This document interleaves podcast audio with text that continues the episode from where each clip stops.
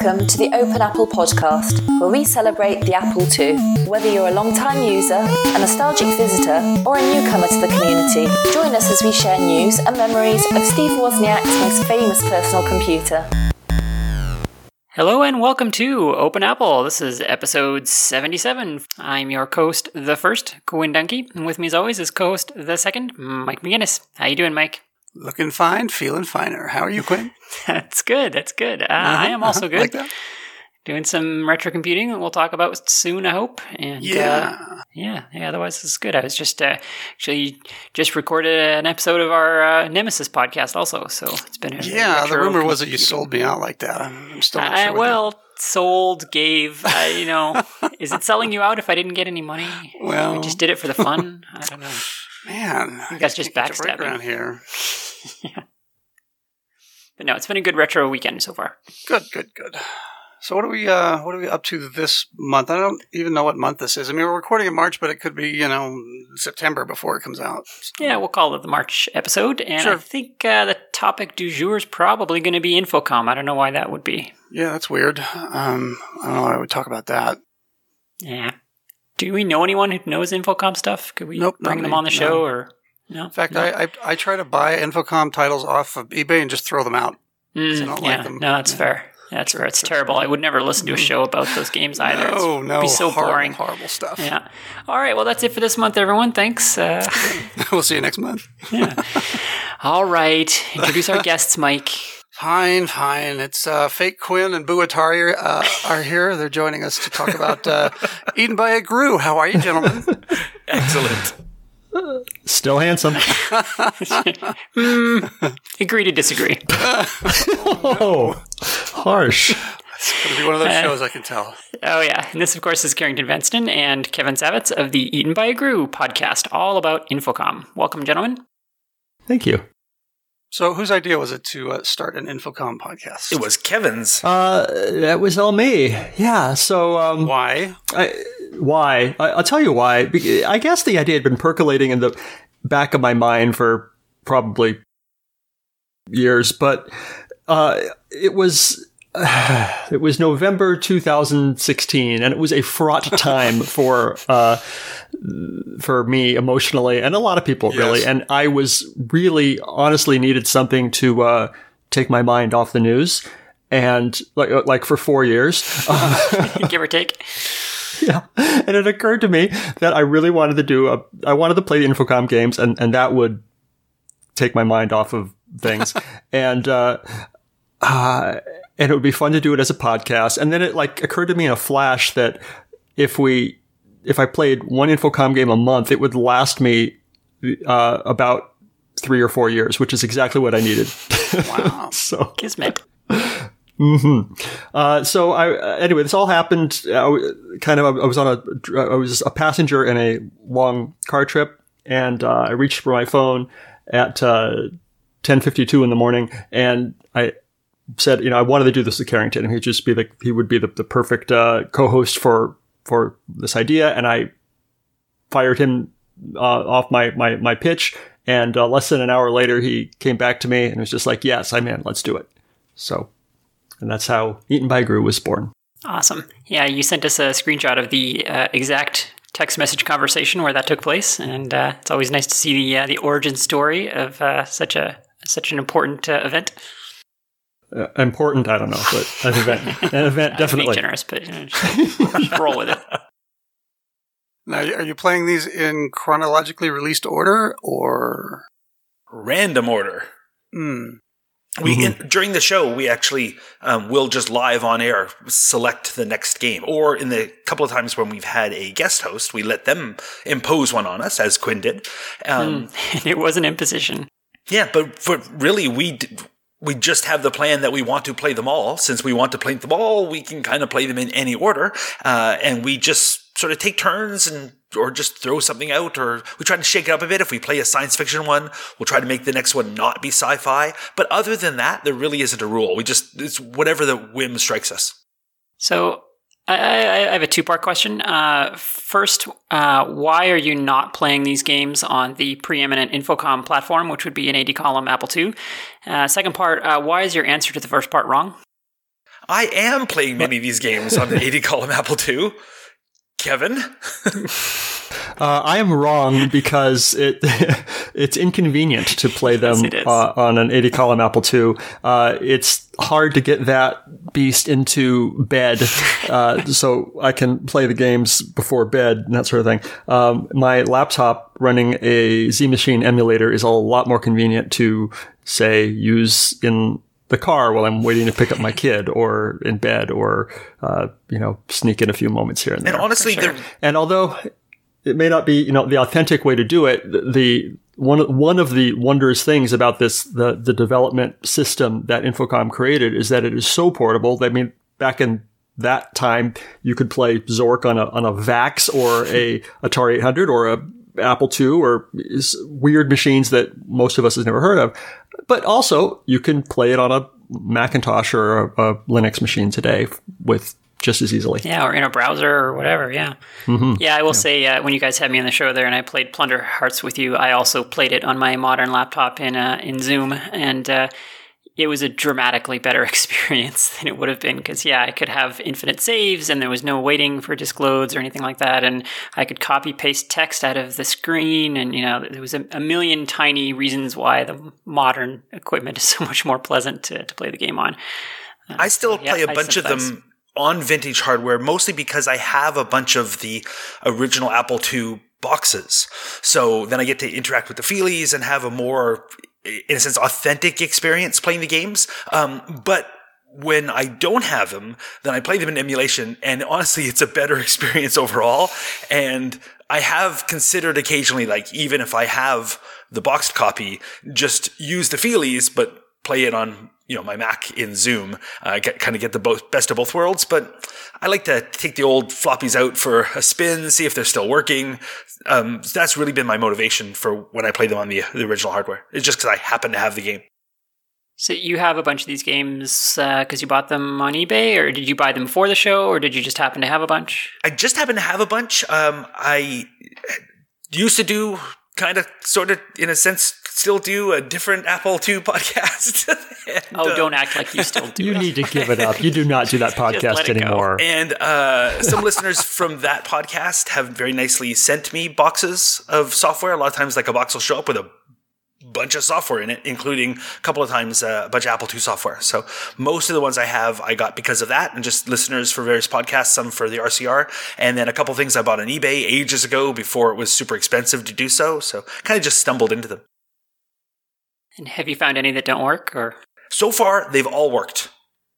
Weird.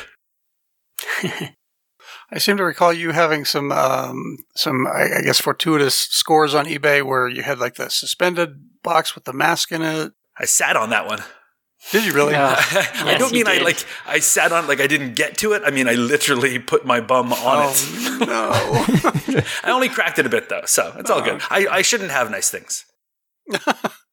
Well, there there were like two or three of those like real special ones, right? There was the the suspended mask and the UFO box for The Starcross out of the UFO box, yeah. And they're, they're called the um, the folio editions. Like the earliest boxes will be the folio version. Uh, Deadline had one. Like a few of them, uh, the, the first few came in really nice collector's boxes, but they were very difficult for stores and retailers to display. Um, like the saucer would just roll off the shelves. I've heard that it literally would roll off the shelf. and the mask was is a very large box, and so they eventually more standardized in what's called the gray box editions, and those are the ones that most people would have encountered. They're a little less collectible, but they still contain the feelies. And most Infocom games were never released in a folio edition. It's really just the first handful.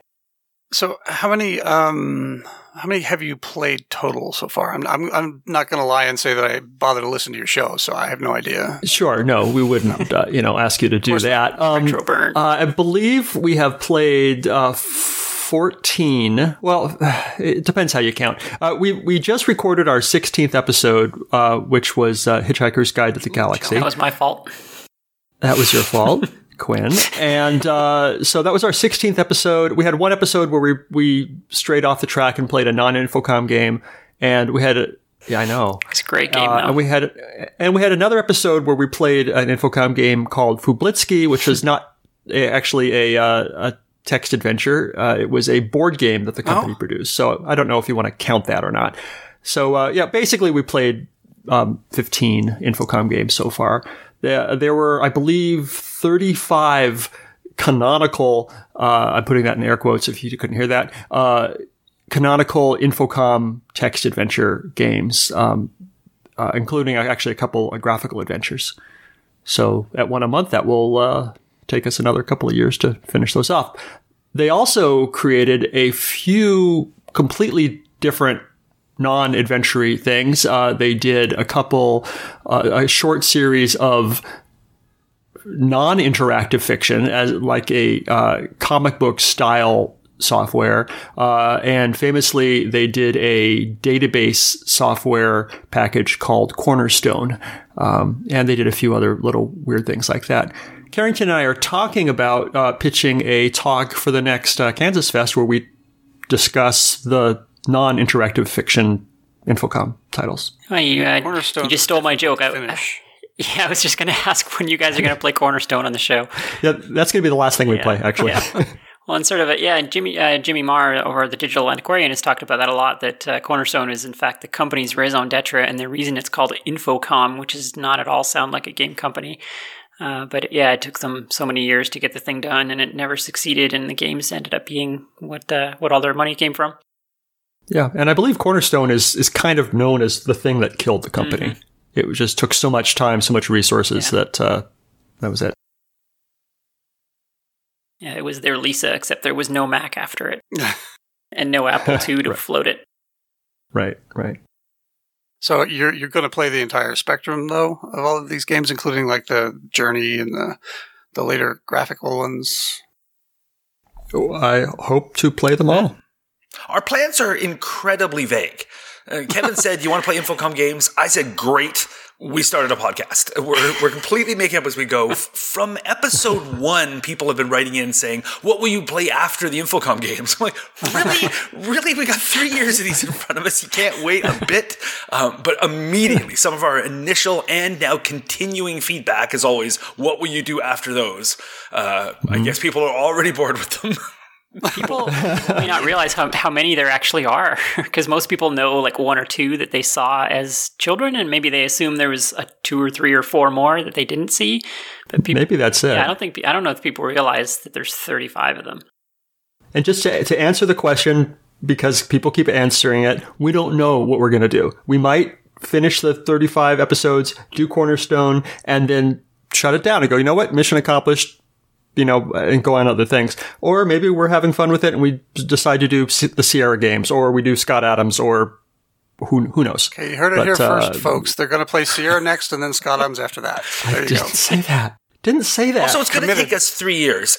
No one's been my friend for that long as a contiguous period. So eh, It's true. We're only friends because I only see you for like a one week a year, so that uh, that's kept it going. it is an important way to to, to take your Carrington in, in Yeah, small small, doses. small doses. Yeah. So, has there been a game that, like, what I guess, what game surprised you the most? Like, either you thought it was going to be terrible and it was great, or vice versa, or it wasn't at all what you remembered, or I, most of them I haven't found to be terrible. I think Sea Stalker is kind of the one we were least keen on uh, after having played it. I think Kevin would say it was awful. I'd say it's only okay. Um, I I thought that the Sherlock game would be great, and it was. so Oh, I hate that. That's the one I think we have the most diverse opinions about it. I, I, I have about it. I had no, I have no interest or just background with Sherlock Holmes going into it. So the game held nothing for me and I didn't enjoy it at all. But Carrington loved it and he loved Sherlock mm-hmm. Holmes and went in. So yeah, I thought that that actually Yeah. that episode was an interesting case study in the power of fandom. You know, you both played the same game, but his love of Sherlock Holmes was able to sort of overlook a lot of the issues that that you weren't. Have there been any um, particularly challenging ones that or ones where you thought it was going to be easy and that you just couldn't get past that one puzzle without cheating? Oh, they're so hard. I, I've cheated on.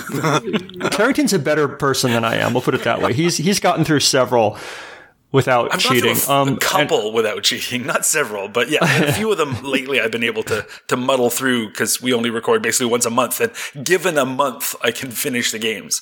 Uh, but anything with Zork in the name is incredibly difficult. Zork is a word that means this is hard.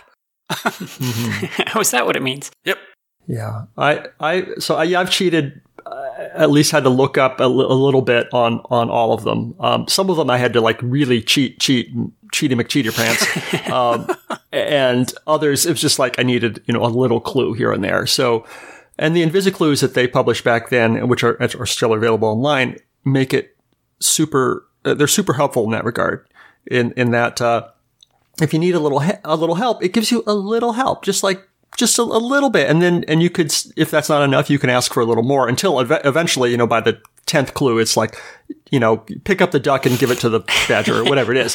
Just in- type this. Back in the day, I never yeah. had the Invisiclues. So, um, using those and referring to them is something that's new for me for, uh, since we've been doing the podcast. And it is an incredibly good format for doling out hints in dribs and drabs. It is so much better than most other hint systems I've seen. I have been very impressed with the info, uh, with the Invisiclues format.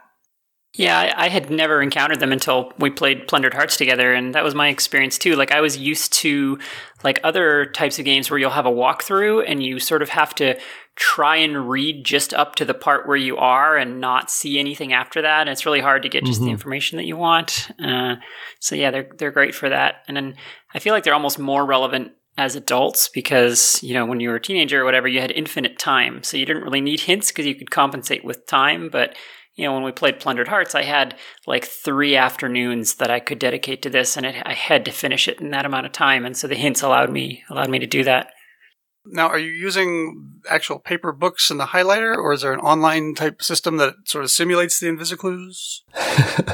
There's uh, there's some websites that basically someone transcribed the Invisiclues and used a little bit of Okay. HTML fun to just click a link to, to see the see the next one. Um, I believe that if you have the original, if you happen to have an Invisiclues book that hasn't already been uh, uh, revealed, I, I don't think they work anymore. I could be wrong, but I think I heard someone say that it's just with with age, uh, the the pens have dried up and uh, they're no good anymore. So their secrets will remain a mystery forever. Well, I, I just I asked because I know that uh, Carrington likes to open unopened things and spoil stuff that's worth money. So, and I think those books are probably worth something. So I figured Carrington was sitting on a pile of them, laughing, and going, "Ah, I'm ruining them." literally I sitting would ruin them. Yes, I would gladly do that.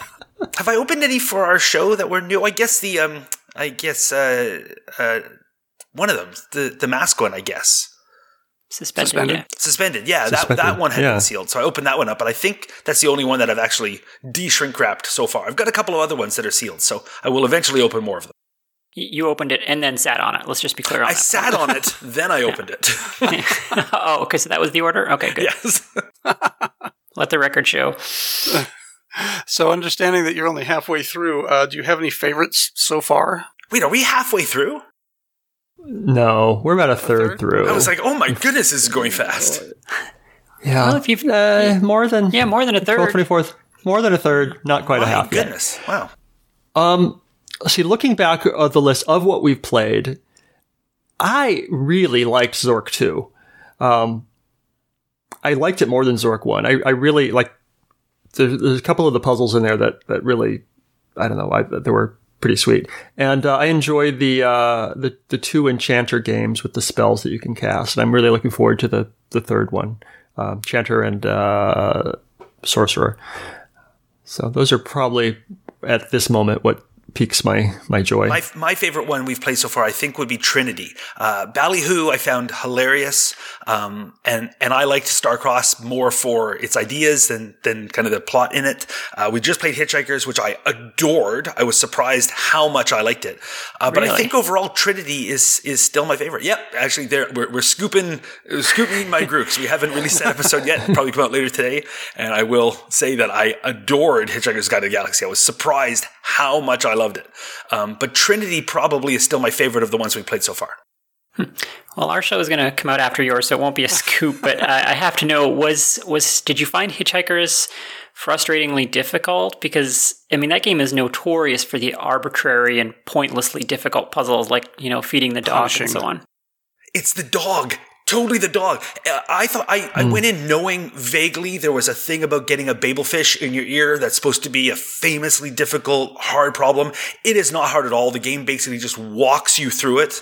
Uh, it's it's really not a difficult puzzle. But there's this bit with a dog, something you have to kind of do at the very well. I thought you had to do at the very beginning. Um, at the very well at the end of the game, I realized I should have done something at the very beginning of the game, and I I think or I thought at the time I've put myself in an unplayable state. I see why this game is is so notoriously terrible. I started again. Turns out I didn't need to do that. You can actually solve the dog in a couple of ways, including at the end. Uh, I am not a smart person, uh, but even with that, I found it. I, I, I'm a huge Douglas Adams fan, so maybe it's another fandom thing. You know, I love Sherlock Holmes, and so therefore I like the Sherlock Holmes game. I love Hitchhikers and everything to do with that world, and I loved the game as well. It was like getting brand new Douglas Adams stuff in 2018, so it was a real treat. How about you, Kevin? I had I had played that game when it came out, so I was I don't know twelve or thirteen or fourteen years old, whatever it was, um, and I needed help at the time, and I remember my mom took me to bookstore to to get the uh, Invisiclues book. When I replayed it in 2018, I knocked it out in a weekend. It was not I I had these neurons that had not been activated for a very long time that were just like, oh yeah, I, I know I know how to do this. Um, so I didn't have to cheat except for the dog.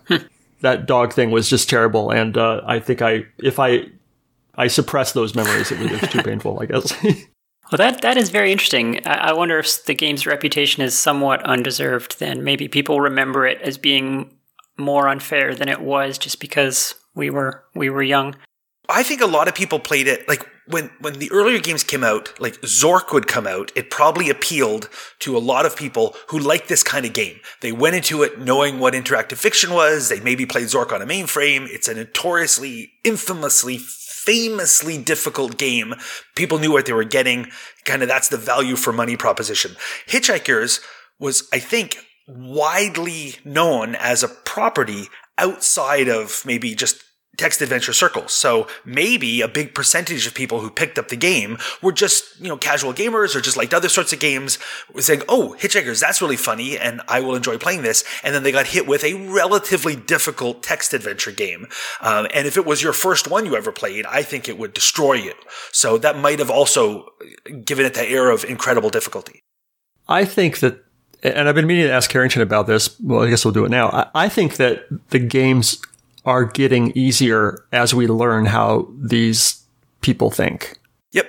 I think if we had played Hitchhikers as the first or second game rather than the 16th or 15th or however you want to count them, um, Yeah. I, I would not have been able to complete it. It took, it took me weeks, but I was able to do it without cheating. And there's no way I could have done that without cheating without having already, you know, just played a dozen other ones. Okay, that's interesting. Yeah, I was going to ask if there's a if there's patterns or if if you can kind of get into the the imps' heads a little bit. Yeah, I think so. And you lo- you have to look for just you start to just look for non-obvious things, and you kind of know where to look for non-obvious things. So, and sometimes they're still not obvious, even if you know where to look. And uh, are you drawing maps or are you using some kind of mapping software? I map old I do maps on paper. Yeah, maps on Yeah, paper. On paper. A, a lot of times you don't have to map. Hitchhikers, I mapped almost after the fact. There, it's uh, some of the games have relatively few locations, and the way Hitchhikers plays is it's kind of in hubs. There's like three main locations, uh, and you jump off from those into tiny little areas that will just have a couple of rooms. So it's really easy to keep it in your head. And some other games, like like Ballyhoo, have relatively small maps. You could just kind of walk through them in your head kind of easily. Um, some games are more difficult, uh, and I, I had to you know map them all out and, and do a couple of iterations of maps. Um, but like Kevin, I, I do them old school, just uh, pencil and paper. Do you do you get better at doing that? Because I always had this problem, and I was reminded of that when Plundered Tarts of. Uh, I would get halfway into drawing the map and you know paint myself into a corner where then I had to start drawing crazy lines to connect things, and then the whole thing just became an unintelligible mess and I basically needed to sort of refactor it. Uh, did you get better at that or what's your strategy there? My personal strategy is I begin a map in the middle of paper because I don't know whether the, this room starts at the bottom or the top or what have you. And inevitably, I will go over to another sheet and I'll just draw a line. That draws a line over to the other page. And I just keep all my maps cover at least two sheets. I don't. Yeah. What Carrington said, except except I start in the middle of a giant sheet of butcher paper. that way, I'll, interesting. I don't, no, but, okay. but no, I don't. But that would that would be funny. Um, yeah, uh, some of the mazes, some of the maps are more difficult than others. And occasionally, especially I think in the earlier games, it's like you could go to go from the, the, the kitchen to the dining room, it was south, but to get back from the dining room to the kitchen, you have to go northeast. Mm-hmm. And that sort of stuff drives me nuts yeah. and makes a map very difficult. Yeah. And I think they realized that that was terrible and tend to do that less in later games. Yeah, mazes suck.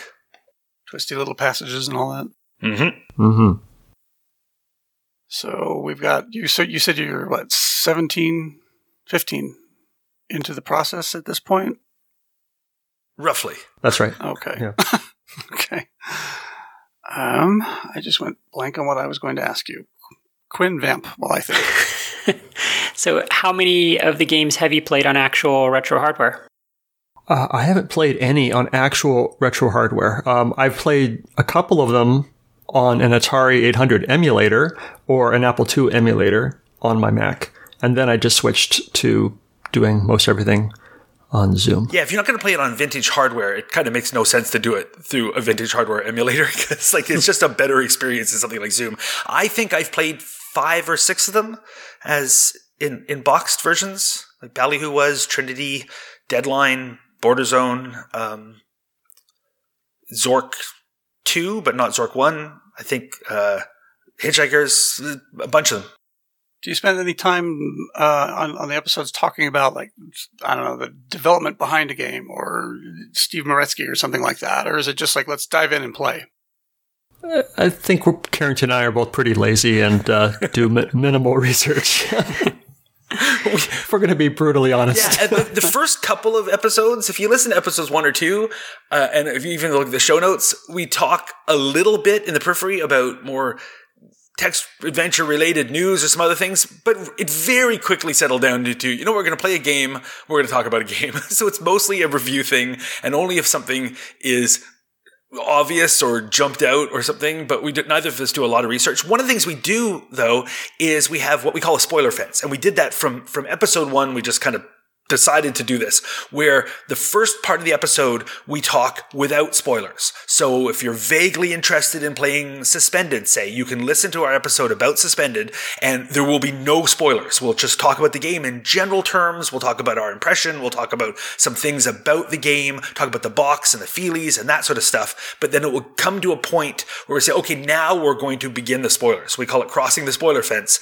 And only after that do we then talk about specific solutions to puzzles, uh, or the things that might wreck a game for you. And we're very clear about that in every episode. So it's it's safe to listen to an episode if you haven't yet played the game. And do you get feedback from that from users? Like, are people grateful that you do it that way, or? We get a lot of feedback well, from people, people tell, that say they only listen yeah. to the first half of our episodes. yeah. And is it because of the spoiler fence, or is yep. it because you're terrible? Uh, 50-50. yeah. Okay. That's fair. Yeah, I, will say actually I did it on uh, Thimbleweed Park, uh, the one ironically non-Infocom game that you played. I listened uh, up to the spoiler fence and decided, okay, this sounds great. I want to play this, and then I shut it off and came back and listened to the rest later. So it does work for me too.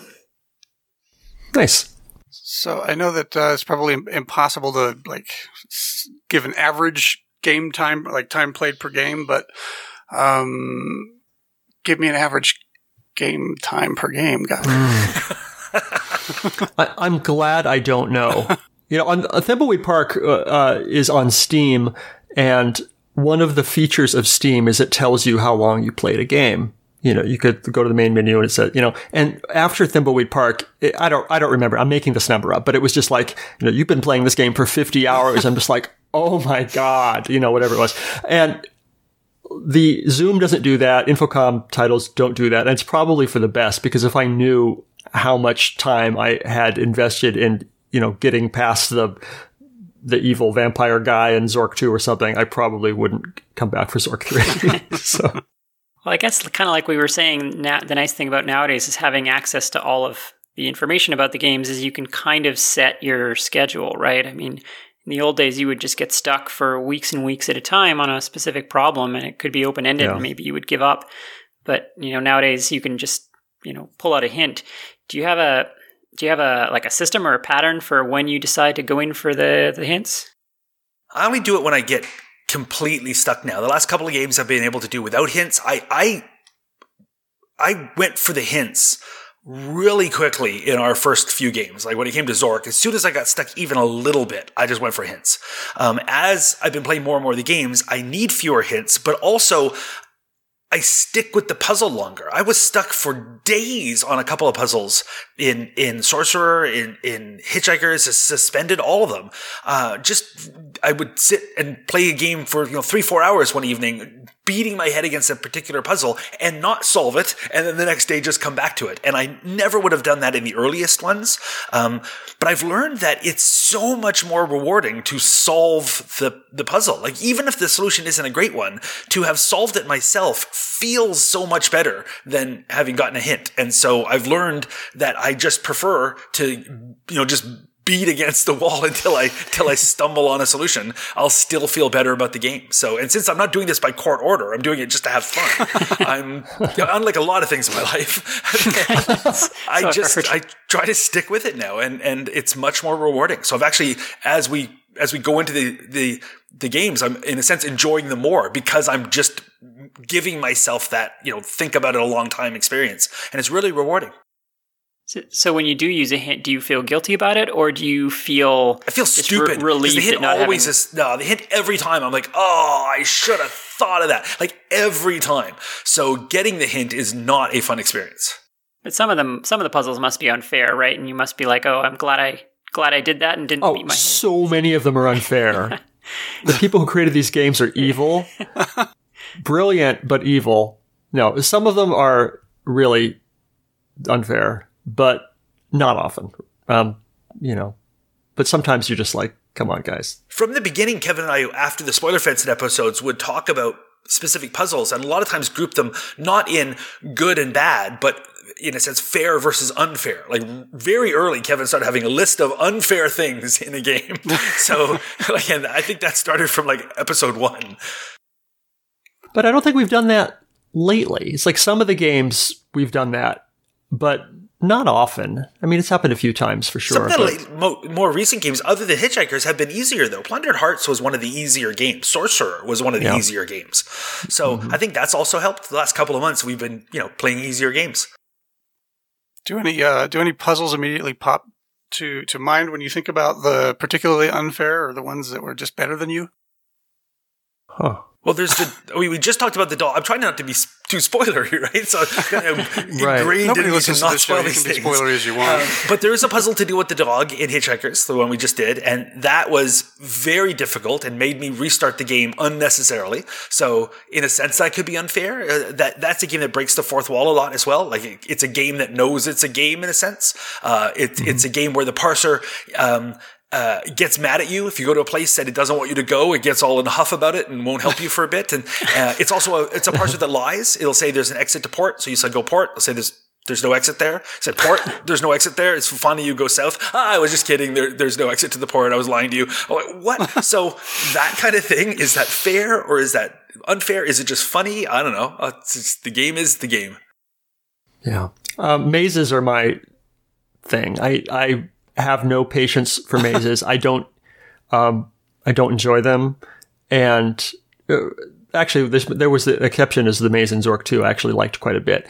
But if it's just a maze for a maze sake, I, I will just log on, find the map and just cheat my way through that maze because life is too short and it, maybe it used to be fun, but it's for certain people a, in the 1970s, but it's not fun anymore. yeah, that, that sort of gets at the crux of my question originally, which was I guess I was wondering how that ages because I think a lot of these games from the early 80s, they were intentionally incredibly, incredibly hard because they didn't have enough space to make the games big. So people needed to get their, you know, 50, 60 hours of gameplay out of it. And so they made them incredibly right. hard. But, but sure. how does that translate I mean, these games were, now? These games were expensive yeah. and, you know, whatever. It was 30 or $40 in 1980s dollars. That's what, 80, 90, $100 today. And people wanted, I, I guess, play value out of these things. And one of the ways they could do that was by making you play it when you weren't playing it. You know, you're whatever, sitting at work or on the, on the L train or whatever, thinking about how, how do I get that fish in my ear, you know, and, and, and think of something and just like wanting to rush home to, uh, to, to try out your new theory. And is that still effective today, or is it just frustrating because you're an adult? It's still no, it still works, but it's just I have less time because I'm an yeah. adult. right. We've talked about that on air. That um, we kind of wish games, including these games, had uh, an adult mode, like easy, hard, adult. Which is no, I, I, I, want the game, but just I really only have 15 hours to play. Yeah. Give me that version, and that will give me my money's worth. Really, that's I'm, all I want.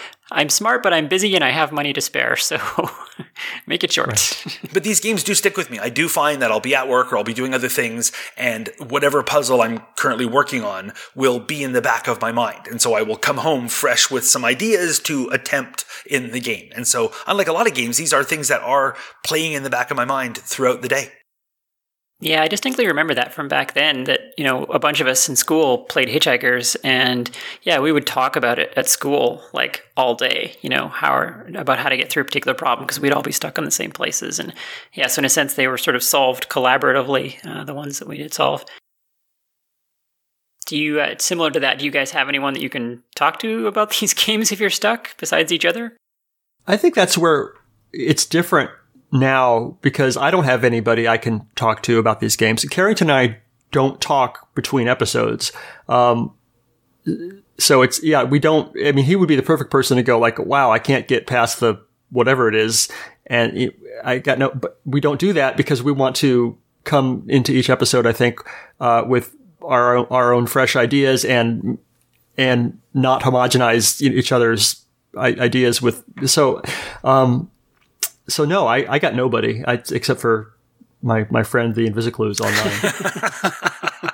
and, and, same with me. Uh, the people in my life um, don't take any pity on me that I will want to talk about the Infocom game I'm currently playing. They say, well, if it's hard, just go look up the solution. They're like, whatever. So I have nobody who wants to talk about this stuff with me. Um, the first time I get to speak about a game is when I record it with Kevin. Uh, and then I'll find out what he thought. Uh, but there's no help with the puzzles. It, you're just completely on your own. And the game we're playing next is a, is a particularly difficult one I'm finding so far. I am currently stuck and making no progress at all. So and I have no one to talk about it with. oh, well, I haven't even loaded it up yet, so uh, you're, well, you're ahead of me. Brace yourself. Great. So, what you guys are doing has a, a, large amount of overlap with the Digital Antiquarian blog. I mean, I think he's probably done a post about almost every game you play. Do you ever read his posts before or after, or do you find like do you avoid them because they would spoil things, or is there any relationship there? After.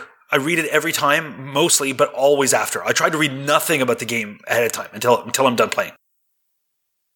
I sometimes I, I, will read it after I've played, and sometimes before we record, but sometimes after we record, because I find when I read it before we record, Jimmy Maher his his ideas and thoughts are so wonderful mm-hmm. that I can't not take his ideas and go, oh yeah, and then like repeat them yeah. as my own, which they're not. Uh, so, but he he is just brilliant, and and I after I play a game, I whether whether it's before or after we record the episode, I'd love to to see what what he had to say about the game. Yeah, I too try to always do it after we record. That's one source I I don't even want to look ahead of time because he'll he'll just influence me too much.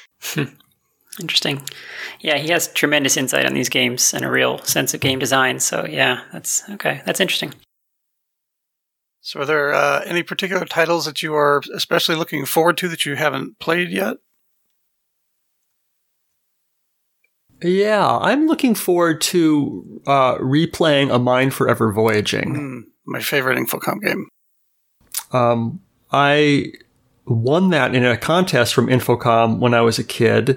Um, and got through it quickly and thought I was, you know, pretty smarty pants and didn't realize till years later that it's like the one Infocom game that's all story, no puzzle. Yeah. And that, that's how I got through it so fast. And I think I might have gone, I don't know, uh, gone through it faster than I needed to because I thought I was completing it fast, but what I think I might have missed out on some of the intricacies of the story. So I'm, I'm uh, interested in revisiting that one. Okay, so I can't just let this go by. How did you win that from from Infocom? Uh, so okay, so my I talk about this in my book, Terrible Nerd, which is available on Amazon.com. Um, Plug, plug. plug, plug, plug. Uh, all right, so in- Infocom had an envelope design contest where they uh, invited people to submit art, which would be uh, which would appear on the envelopes of the newsletter that they they sent out. Um, I had absolutely no artistic ability, but my stepfather did. Uh, he was a professional artist and so I went to him with a list. I'm just like, okay, look, I, I want you to draw a cartoon for me. Uh, it's, it's going to be uh, a man in a dressing gown and there's a spaceship behind him and he's going to have a toothbrush and a, a spanner and a, you know, a, li- a, list of things that were, that were in the Hitchhiker's game. Um, and he came back to me a day or two later with a beautiful, uh, drawing and he signed my name to it, and then I submitted it to Infocom, and uh, it was one of the the winners of the the envelope art contest, and eventually, indeed. You know, like a year later, I got an episode. Uh, I got a, a newsletter in the mail that had my uh, my my in air quotes again uh, piece of art on it. And as part of that, they sent me. Uh, they said I could pick a get any game I wanted for free. Wow, And Mind Forever Voyaging had just come out, and that's the one I requested. cool.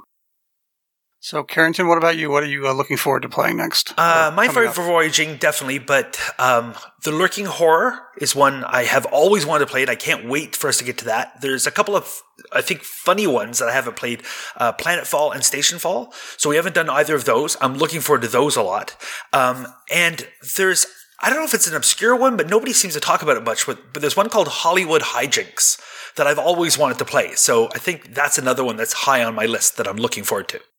Well, Quinn, do you have any uh, parting questions for our guests? Uh, no, I'm looking for any way to get them out of here as quickly as possible. So, uh, Yeah, me too. Me too. yeah, this is uh, this is going on uh, way too long. I think. All right. You're telling me. oh, reversal. Two points. All right, gentlemen. Well, uh, thank you very much for joining us today. Thank you. Thank you. And um, we look forward to, well, who am I kidding? I'm not going to listen, but I'm sure there are people out there who are looking forward I will be to your next listening. I love the show.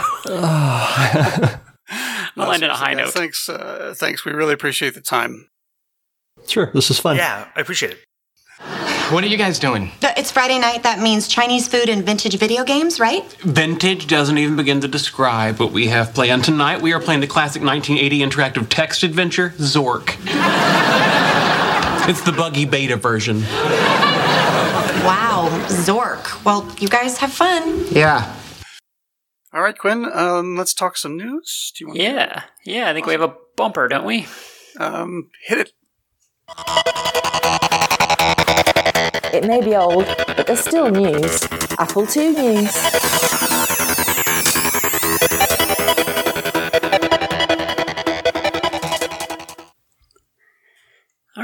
First up, uh, looks like we got a book about role playing games. Yeah, the uh, CRPGPQFWX. uh, It's the Computer Role Playing Game Book Project. Uh, it's the history of computer role playing games. Um, it is looks like this book is continually being written and updated, but the best part of all is that it's absolutely free. You can go download an EPUB or PDF, whatever your favorite format is, and read it. It's, I think, a few hundred pages at this point, um, and it looks like a fairly thorough um, endeavor. Uh, very, uh, very well done. And of course, if you want a paper copy, you can either print your own, or I think that it looks like um, the latest update on their website says that uh, they've signed a deal for a limited print uh, hard co- hardcover uh, version of the book that'll probably cost you a little bit, um, but uh, it's cool. Yeah, you should check this out. Yeah, it's uh, it looks beautiful. The screenshots, all lots of color and everything, and all different platforms, not just Apple II stuff. Uh, Mm-hmm. Yep. It looks like that he's covering a wide range of eras, like from you know the early '80s all the way up to pretty modern stuff. So it's definitely thorough. Uh, yeah, it looks like if I read this right, there won't be any uh, updates as part of any further updates as part of his hardcover book deal. So I don't know if they will resume uh, the free online version after that or, or what, but. Uh, uh, yeah, it looks like a good a good buy. Yeah, um, like you said, definitely covers more than just the Apple II stuff. Um, but uh, if you're certainly for anyone who's interested in researching uh, history, this is a, a valuable resource. Yeah.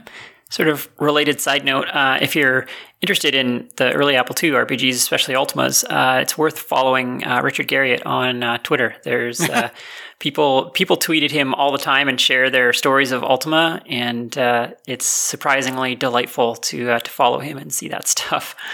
So Indeed. Uh, all right. Uh, well, we're it's it wouldn't be a show if we didn't talk about Kansas Fest. uh, so the uh, keynote speaker for 2018 was announced, and uh, looks like it's none other than Roger Wagner. Right. Yeah, we just had uh, Ken and Andy on. Um, we'll call it last month uh, to talk about Juiced.GS and uh, his um, and some of uh, his. Um, wait, that wasn't Roger, was it? Was Roger the one that did did the um, Orca stuff? Uh, no, he did the assembly uh, the assembly lines uh, Okay. columns. Forget all of that that I just said about this Juiced.GS. Edit Um, point. Roger Wagner, of course, has been uh, heavily involved in the Apple II community going way back. He's published a ton of software, um, been involved in probably most, if not all, the major magazines that were published back then. Um, he, I know, was involved in, uh, you know, managing the early Kansas fests. Um, he's oh, and he's even been working with uh, our friend um, Chris Torrence uh, to get some of that stuff republished. Um, and I know that uh, I, for one, am looking forward to hearing this keynote that he's going to be giving. Yeah, me too. Uh, Chris Torrence's uh, re-edit of Assembly Lines, uh, the Assembly Lines columns that he wrote back in the day, were sort of my reintroduction to uh, retro programming. So uh, yeah, that was. It's still. I think that book is still the best way if someone wants to learn 6502 on the Apple II to to, to get into it. It's uh, it walks you through everything that you want to know from from first principles. So it's a great read. He's got a, a, a great manner for teaching these these lessons, and so it's not just dry like trying to figure out why I got this binary addition Yeah. uh, question wrong um, and, and no real hints. It's it's actually you're working towards a goal, and it's it's a sort of a friendly, casual style of teaching, what you learn some important stuff. And I think it's a really valuable, yeah, like you said, resource for anyone who's wanting to learn assembly language. They point out um, the the announcement over on a2central.com points out that this will be Roger's third keynote uh, speech at, at Kansas Fest, uh, but the first one or his last appearance though was 23 years ago. So he's probably got some new perspectives and stories to tell, and you should definitely check it out. Yeah, it's funny. His last experience would have been when K-Fest was sort of still a current thing instead of kind of a looking back thing. Right. Yeah. When you were uh, still wondering if, you know, the Apple reps were going to show up with anything this year. exactly. Yeah. oh, Yeah. I'm. I'm enthused and excited for that. yeah, it should be fun. Uh, all right. Uh, next up, we've got WOzFest number nine has been announced. Yeah, this is the DB9 connector. Is, is their their um, whimsical little uh, numbering edition. Uh, this will happen Saturday, April uh, 28th. Uh, it starts around noon Sydney time. I'm sure that we will not have this episode published by then, but that's okay. What, you're not going to laugh at that, Quinn? Uh, I, I was going to let it go, but if you want to draw attention to it, sure, I'll laugh. Our schedule's been a little fantastic lately, but Yeah, you know Yeah, we're, trying to get on back it. on track. Yeah. Um, anyway, that uh, looks like a a, uh, a huge amount of fun. If you're going to be spending time in that part of the world in late April, you should probably go. Yeah, I need to take a little sidebar here, though.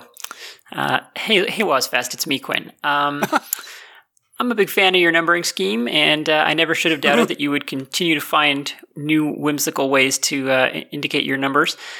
Uh, but I, gosh, you, you almost nailed it with this one. Uh, but DB9 is not what the connector is called. It's actually the DE9, and that's a really common mistake. Uh, B is the size of the shell, and uh, the shell, the B size shell, is more like what you would see on a disk connector or a video port. Uh, that really, the small one that we're used to seeing on like VGA and joystick connectors is actually the E size. So it's actually a DE9. Yeah, sorry. Anyway, great conference. Everyone should go. That's all. So I have a thought about what Quinn just said. Um, the first is that I will be uh, uh, looping some, you know, gentle, sad piano music behind it. the first part of it while she's talking, and then I'm going to end it with a wah wah sound. So yeah, Yeah. that's going to happen. Uh, anyway, the uh, the theme for DE9 or DB9 um, is uh, communications, serial, networked, wireless, and wired. So I would expect things like the Ethernet card to be there and probably demoed along with all the other neat stuff that's out there, the Wi-Fi 232 or whatever they call it, the WiModem232, Telnet 65, all that great stuff. So whether whether they name it right or not, um, I I'm going to sit back and enjoy the nerd fight email train, chain that that. Uh, oh, we're, yeah, we will get email for that. but uh, yeah, this should be good. and I think I'm sure I have misnamed it as well my entire life. So, yeah.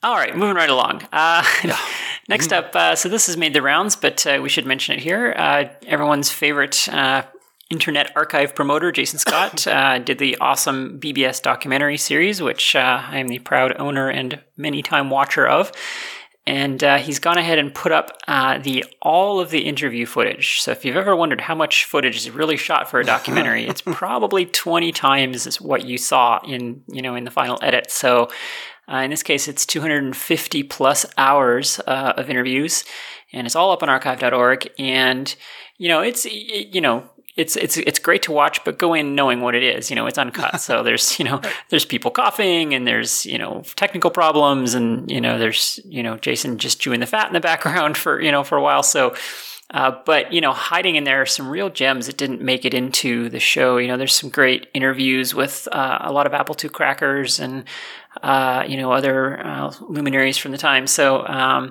you know, I think that uh, you know, he had to sort of like with any documentary, you sort of have to tell a story, and so a lot of stuff might be really good content, but it isn't, you know, really specifically relevant to the narrative that you're building, and so it might get cut, even though it was a terrific, you know, content. So there's lots of that hiding in here. Yep.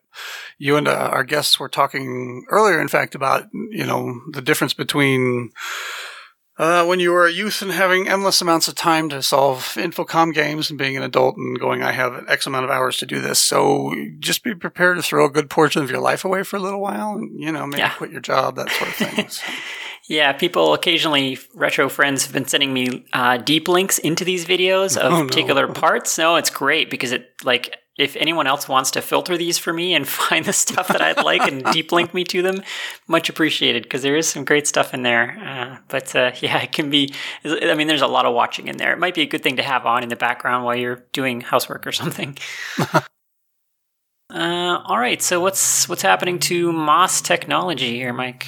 Okay, so we were just talking about Jason Scott, and he, uh, this is another post uh, up on his fabulous ASCII.textfiles.com, which, a side note, you should be reading this. Um, if you don't, then you should stop listening to our show because you're not allowed to anymore. Um, he has written a, a nice uh, a post here about the history, or the, I guess, the fate of the MOS Technology Building. You know, this is where they designed the 6502 and there's a series of uh, pictures um, of sort of the sad state that it's fallen into, and it looks like the new the building was purchased uh, recently, and the new owners are looking like they're going to have to raise the building, clean the ground up, and then turn it into something else. Um, this building has sat 16 years, you know, basically open to the elements and taggers and graffiti people and uh, vandals and all that stuff. So it's not much more than a concrete structure anyway. But um, there are a number of great photos of the site now. Uh, kind of sad to see, but you know, if you're into that sort of history, check it out. Yeah, the photos are great, and uh, it, it, looks like they actually found some Commodore stuff in there. Amazingly, yeah, they found things. some tapes and stuff. Like you, and the building's been empty for decades. Like you, which actually also surprised me. I would have thought, you know, any office space, you know, when the company goes under, they lease it to someone else and it goes on. But no, this building apparently just sat empty for decades. And I'm not sure why. I wonder if, if they did actual chip fab in that building, then it could be an environmental situation. You know, someone might have to do some cleanup. There might be a lot of nasty chemicals or something in the soil, or, or, or who knows. So I wonder if that's why no one wanted no one wanted to take that on until now or something. Um, it looks like also there. Uh, Jason talks about this further down in the article, but the um, the purchaser of the building that was going to clean it up, you know, before demoing it, um, ran into some blowback because he was having to. They were having to just throw away some of the stuff that they were finding, and people found out about it and have been writing him, you know, angry, "How dare you?" stuff, and, and so now they're they're like. They, you know, somebody put them in touch with Jason, and there are at least some efforts to try and save some of this stuff before the building goes away. So, yeah, whatever they can save is great. Yeah, I'm, I'm, sure they got. I'm sure the developer got a lot of strongly worded emails about how the Commodore was the most successful home computer of all time. Yep. And in fact, it looks like in one of those pictures there are some 6502 chip wafers. So that's pretty cool. Yes. Yeah, it would be cool to get those under the microscope and see see see what's on them. yep. But they've been sitting there for 20 years, basically exposed to whatever blows through the building. So Yeah. Yeah, I'm sure they're no, no longer uh, viable, but uh, it'd be cool to see them. All right. Uh, so next up is uh, a project that we talked about a while back. Uh, Chris Zuhar is doing a homebrew computer build, uh, specifically attempting to sort of recreate the Apple III. And uh, it looks like there's a new entry in his blog on the subject.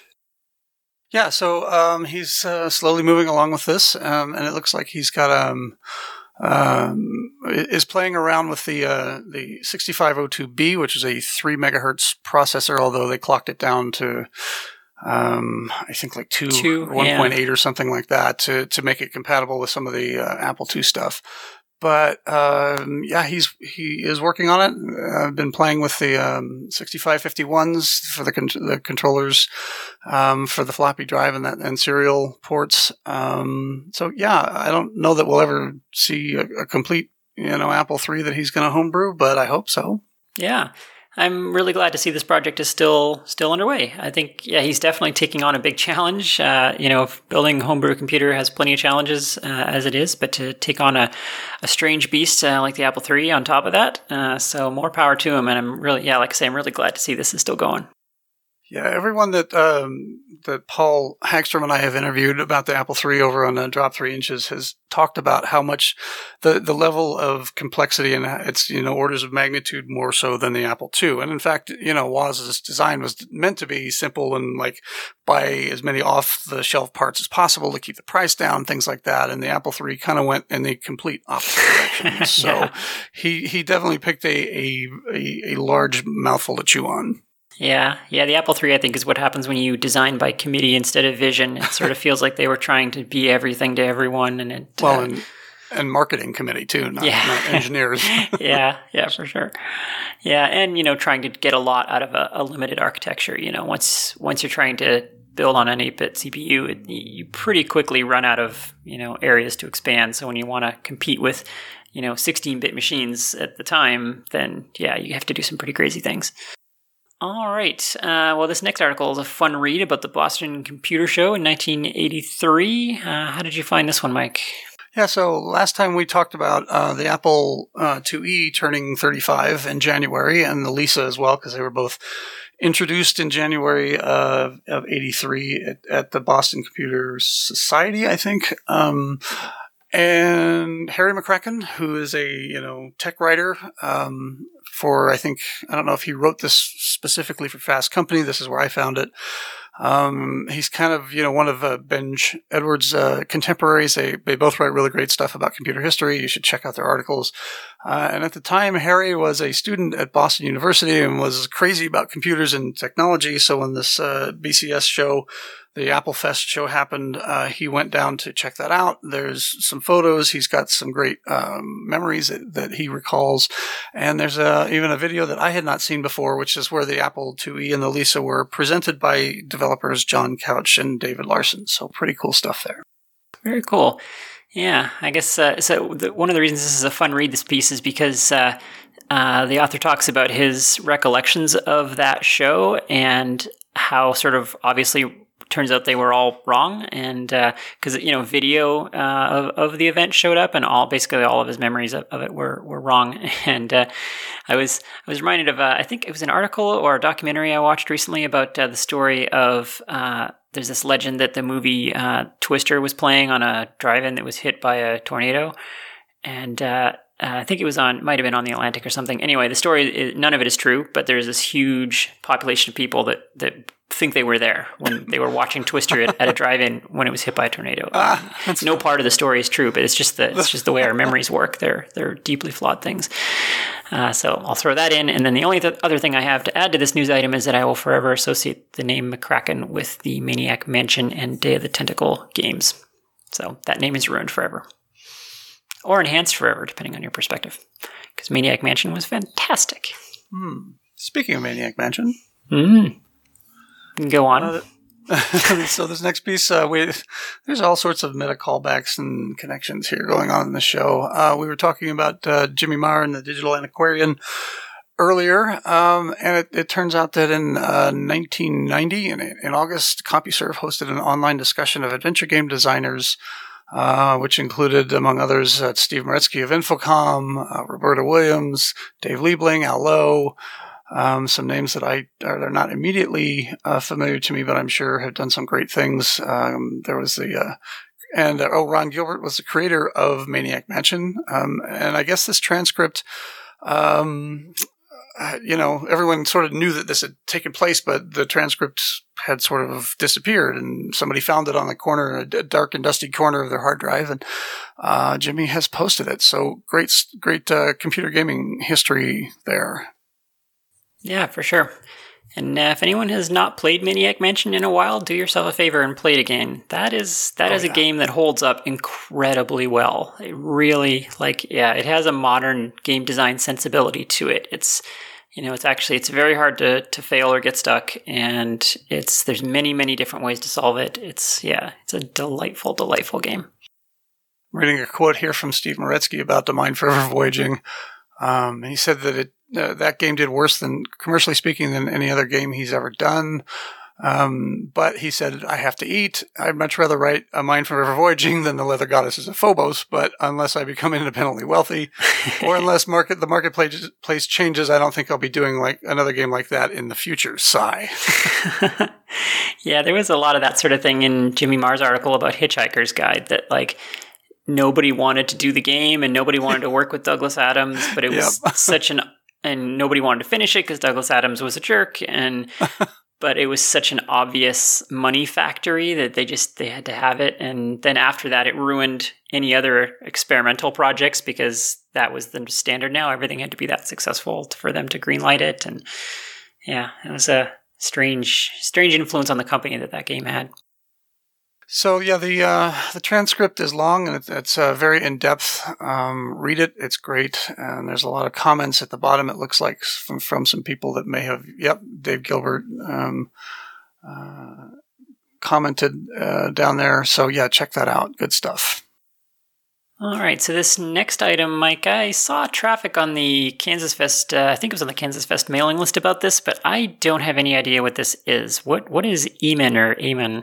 So Eamon was a, another series of text adventure games, similar to like Scott Adams had his series, and you know Infocom had their games, and uh, Eamon uh, tended to be uh, a lot cheaper. I think you could get like floppies, legal floppies of you know like ten different games on on one disc for twenty bucks. Um, and uh, I think there were um, maybe more than 100 of these things eventually published and the engine still exists today you can still write it in Eamon adventure, uh, adventure and a couple of people have. I mean so if you really want to do that.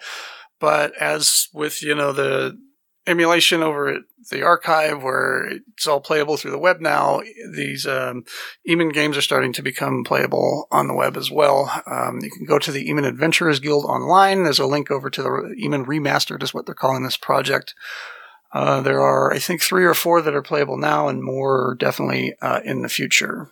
Cool. Uh, is there something about registering a, a, a title or an ID or something. There, there was traffic on the mailing list, people asking how to do that. So I, I, haven't actually played this yet. And uh, okay, so I should be clear. Um, when we're talking about the Internet Archive um, and what they're doing, that's you're actually playing that software. It's it's the um, emulated software being presented through a web interface, whereas the wonderful world of Eamon is uh, these are web pages that sort of you know have the same text, but you click a link that's you know create a new adventure rather than you know, um, using your arrow keys or something mm. like that. So, okay. um, more like uh, um, a, a, number of years back, uh, Bob Bishop had talked about um, how he created web games that were, you know, designed to be solved by finding the right links and, and making your way through, I guess, modern, what would be the modern equivalent of hyperstacks. Um, but so when you start when you go to the main page, you're presented with this thing that says, Welcome to Eamon, you know, computerized fantasy role playing system, looting dungeons, slaying dragons for fun and profit. You click the enter the main hall. You get a, a description about where you are. Um, and there's a desk that says register here or else. So when you create a new adventurer, um, then it takes you to, uh, like a, uh, looks like a form um, and then you have the option to re-roll, begin your adventure career. And I haven't gotten too far into this, and nobody wants to hear me play this online, obviously. so, uh, but maybe there's a problem with forms or something. I'm not, or, hmm. or maybe I don't see like a an easy um, save option. Okay, maybe that's it. I, am not sure. Okay, yeah, I, did, I didn't quite understand what people were talking about in those threads, but all right, fair enough. Well, we will link to that in the show notes, and people can figure it out for themselves. Speaking of figuring things out for themselves. I don't know. I don't know where I was going with that. Uh, okay. So looks like uh, Fapple 2 Fest mm-hmm. 2018. It's a curious name. Uh, what's this about? Unfortunately named Fapple 2 uh, Fest. Uh, took place. Uh, sorry, guys. I, am just kidding. Uh, this was uh, held in a small 16 by 16 room. Um, I'm having trouble not laughing because this is getting worse and worse. Um, a 16 by 16 room in the uh, Iwamatogo, I'm sure I butchered that, uh, neighborhood of Tokyo. There were six tables there. Um, Japanese um, Apple II enthusiasts. Oh, that's cool. Had their own little, yeah, had their own little convention there, and Bill Martens of Call Apple uh, went down there as well. And uh, it looks like there were only a handful of people there, but it seems like everyone had a really good time. I didn't even know this was something that was happening. So, yeah, um, hmm. you know, it's great to hear that these things are springing up everywhere, even if they can't name them properly in Australia. Yeah, that's awesome. Yeah, I like to see uh, the, the Japanese Apple II community. I hope they had some J pluses there to to show off.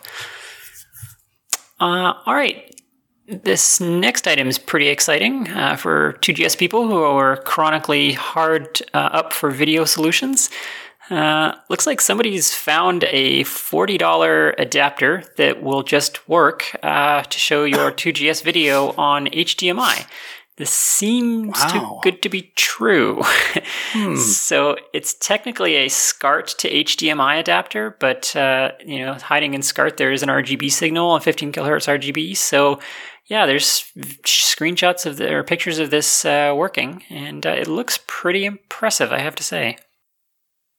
Um, they have a link to the monitor that you can buy over on Amazon. The, it's, it's seventy bucks. I know that those those what were they? The Owl, the security monitor. Well, yeah. So this thing is just an HDMI monitor. So oh, okay. this is just like, hey, here's the monitor I'm using, but the signal out of this box, the the, the, the this blog post kind of buries the lead. If you go down one post, that's kind of where the good news is. Oh, there uh, is. Okay. Down one post, there's a, a this little box that uh, that this person has bought, and yeah, they're just demoing it on a particular small HDMI monitor. But uh, uh, yeah, it's just a generic, like one of these sort of eBay style video converters that there are a million of. But this one seems to do a really good job of rendering 2GS video. So uh, I am very surprised by this.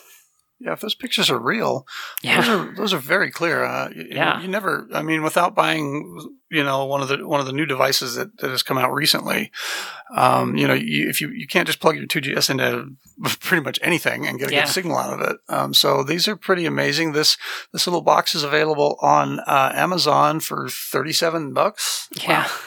Yeah, yeah. I mean, if it's really as good as it looks, I mean, yeah, their border colors are working. The uh, 80 column text looks perfect. Uh, Yeah, the only thing I would wonder, I guess, two things I would wonder about is if uh, if the video timing is messed up at all. Like, I wonder if you know border effects and FTA demos would work, and I wonder if there's any uh, delay. Sometimes these things will introduce you know ten or fifty milliseconds of delay, and that can be enough to mess up gaming or make games feel weird. Yeah, sure so can. it would be interesting to see uh, if if those are issues.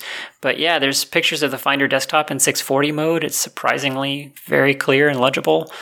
So uh, yeah, it's pretty impressive. I guess I'd want to see it in person, but uh, uh, yeah, I hope someone tr- brings one of these to KFest. Maybe we can check it out. Yeah, I was going to say, if somebody out there wants to spend the 40 bucks or so to, to test this and let us know how it works, I'd love to hear. Yeah, I would do it myself if I had my physical GS here. I do not at present, but uh, yeah, uh, acquiring minds want to know if this thing is as good as it looks. Uh, all right, from the last two uh, Apple II to the first, uh, we've got a, uh, looks like a Verilog implementation of the Apple One. Uh, what's this about, Mike? Yeah, so you know, last time, last month we talked about um, the um, what was it, the VHDL? Is that, Yep. is that even the right term? Okay, Uh, yeah. okay.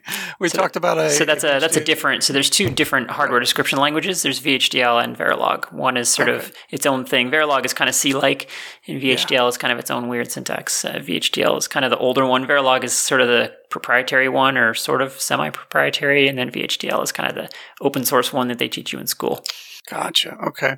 So yeah, last month we talked about the VHDL, a VHDL uh, implementation of the Apple One, and this is the Verilog version. It, uh, Alan Garfield uh, put together one of these things. Uh, looks like it's running completely in Verilog. Uh, runs successfully runs both the Woz monitor and Integer Basic. Font and color support have been added, which Obviously, those are not things that were you could do mess with in the real Apple one. Um, but there's a nice blog post over uh, at Call Apple by Bill Martens. Um, check that out. Oh, and you can even download the code the code at uh, GitHub. Excellent. Yeah, generally speaking, whichever FPGA you buy, it'll have like a VHDL based toolchain or a Verilog based one. Ah, and gotcha, uh, okay. Uh, it is very much a holy war. Which one is better? uh, You thought the DOS versus ProDOS flame war was funny on uh, on uh, Facebook the other day? Uh, yeah, go go into some hardware design forums and yeah, start uh, what, read the threads on Verilog versus VHDL. You will be there a while. All right. So uh, speaking of custom hardware, uh, I guess uh, there's an FPGA involved. The uh, yeah, the the long-awaited CFFA 3000 run number five. Uh, I hope that everyone who wanted one got one because they are sold out already. We didn't even have time to talk about this. Well, I'm not sure. Um, Hmm. I think I think the fifth. So there were 50 limited edition red ones that Yes. were pre-orders, and Yeah. those sold out. Oh, those are sold out. Okay. Yeah, I'm looking at at Rich's webpage right now, and as of yesterday, the third of March, there are currently still 341 boards available. Ah, okay. Okay, that's good. So yeah, I still, I, I I definitely still wouldn't waste your time getting one of these if you Yeah. want one because they won't last that much longer. no. But and by, I'm sure by the time I finally get around to editing and publishing this thing, they will be long gone. Yeah. Uh, so Quinn, have you have you did you go ahead and, and take the dive and buy one of these things? I think I may have the first one. Uh, so he's so he's, yes, you did. So yeah, so he said he was opening pre-orders on such and such a day at noon uh, my time, and so at noon on uh, on that day, I was it was a Saturday. I was sitting at my laptop hitting refresh on his site, and Awesome. At like tw- uh, 1205 uh, his store interface changed from the home of such and such products to an actual store where you could click on products. And i uh, the cffa 3000 appeared first. Like i, I think he was literally like editing the, the store contents uh, as i was hitting refresh because i saw the cffa 3000 appear and I bought it and then I hit refresh again and the remote was there and so I bought it and then I hit refresh again and the limited edition one appeared. I didn't buy that. And then yeah, and I submitted all my PayPal things. So uh, yeah, I, uh, I- may have gotten the very first one, or at least it was Awesome. certainly in the top ten. Um, so yeah, that's pretty exciting. I will finally be the proud owner of one of these things uh, at normal retail prices. Uh, and I was one of the early ones who I guess he had initially set up the shipping uh, to be local pickup by default, and a lot of people, myself included, didn't notice that, and so we didn't uh, have the right shipping information. So he helpfully sent out a bunch of emails explaining that situation, and uh, so that was all sto- that was all straightened out. But uh, there was a bit of excitement there. So, yeah, if I'm not mistaken, this run is a thousand boards. Is that right? Uh, I thought it was 500 boards. 500. Okay. Yeah, plus the 50 limited editions. Um, uh, it looks like, yeah. So, um, there were a bunch. He made like six, six I'm sorry, he made like six or 700 of the remote switches. Hmm, okay. Uh, but I think those are probably easier to get parts for and things like that. Yeah. Um, yeah. And there's a lot of yeah, people who might want those who bought a board previously. oh no, wait. Okay. So I'm, I'm, I'm sorry. I'm wrong. You're, you're right. It's, it's like a thousand total. The first 500 are available to buy is, is what's going on because he, those have come back from the assembler. Ah, I see. Okay. So he's still waiting on the rest of them. Okay, that's impressive though. That I mean, it, it's only been a week or two since he opened pre-orders, and uh, yeah, seven hundred of them sold out, sold already. That's pretty pretty amazing. Yeah, um, down a little bit further in the product in, uh, introduction, I don't know how old that particular paragraph is, but he'd said uh, he's he'd built and sold about five thousand CFFA cards in eleven batches, and I don't know if that includes what he's doing now or if this is an addition to that. So these are very popular items, and I got to say, of all the like um, new, you know, air quotes new uh, hardware that you could buy for your old Apple II. Um, in other words, stuff that's come out, I don't know, since the turn of the century or so. This, I think, is probably one of the most useful items. uh, Yeah. just as far as the different functionality and, and how easy it is to do a lot of stuff that Yeah. you used to have to buy extra hardware for. Yeah, and it's such a, a refined design. He's made improvements over to it over the years, and you know things like the remote and the USB input, and you know, yeah, it's just it really just does everything that, that you want out of a device like this. Uh, you know, and support for the full range of Apple IIs and even the Apple III. Uh, it's it's hard to hard to compete. And I think he said, I don't know if this is true, but I thought he had said this was going to be the last run. Is that? Do you know if that's true? Uh, I think that's that's what I'd heard as well. Um, I don't know. I mean, if they if they sell out immediately um, or very quickly, that may be motivation further down the line. But you know, Yeah. I think it's hard sometimes to get parts for these older computers. Yeah, You know, yeah. and and that that's a challenge for you know small batch electronics developers. And so I don't know if that's going to be an interference in the future or not.